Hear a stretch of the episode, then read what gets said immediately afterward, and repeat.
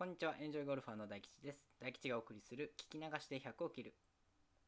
さて、前回で45番ホールまで配信が終わりました。9ホールごとに番外編を挟んでいるので、今回でなんと配信50回目になります。少しずつではありますが、リスナーの方が増えてきており、配信していてとてもやりがいを感じる日々です。これからもよろしくお願いいたします。というわけで今回は番外編その5、ラジオの可能性という話をします。7月頃から新しいことをやってみようと思い、ラジオでのゴルフチャンネルを始めました。YouTube 全盛期のこのタイミングでなぜラジオなのかと思う方もいるかもしれません。でも、ラジオには動画とはまた違った良さがあると思っています。動画は映像と音声の両方で物事を発信するものですがゴルフの場合は特に映像に意識が行きがちで自分で考えるよりも見たことをそのまま真似てし真似てみようと思ってしまうことがあります。まあ、というのも私がそういう性格なんですね。ついつい映像ばかり見てしまうんです。でも音声であれば聞いたことをまず頭の中でイメージし自分のゴルフスタイルに重ね合わせて考えることができます。ゴルフは考えてするスポーツだと思っています。いかに自分で考え、自分の中で最適な答えを見つけるかがゴルフの楽しいところ。まあ、何言ってるかちょっと分かんなくなってきちゃいましたが、要は音声だけの方が考える機会をたくさん提供できるのではないかと思っているということです。また、ラジオは聞き流すことができます。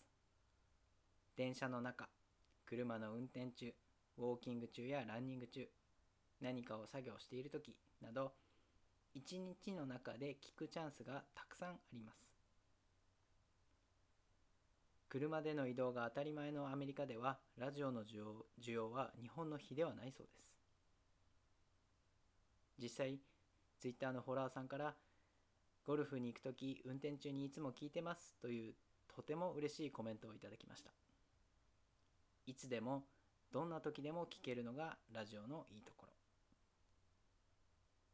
もちろん動画コンテンツを否定しているわけではありません。YouTube の市場規模を考えれば、その素晴らしさは私が語るまでもありません。でも、考え方を重視している私のチャンネルだからこそ、また違った形で発信する価値があるのではないか。そう思ってラジオを始めてみました。今は誰でも音声を簡単に発信できます。いつでもどんな内容でも。それがラジオの可能性。ゴルフとラジオ。一見結びつかなそうなこの2つを通してこれからも皆さんのスコアアップを応援すると同時に私自身もレベルアップしていきます。これからもよろしくお願いいたします。というわけで今回はここまでにします。次回46番ホールは飛距離が出ないゴルファーへという話をします。100切りに関する考え方、マネジメントなど私が経験してきた様々なことをラジオを通して発信していきます。もしよかったらこのチャンネルや Twitter をフォローしていただければ嬉しいです。ここまで聞いていただきありがとうございました。また次のホールでお会いしましょう。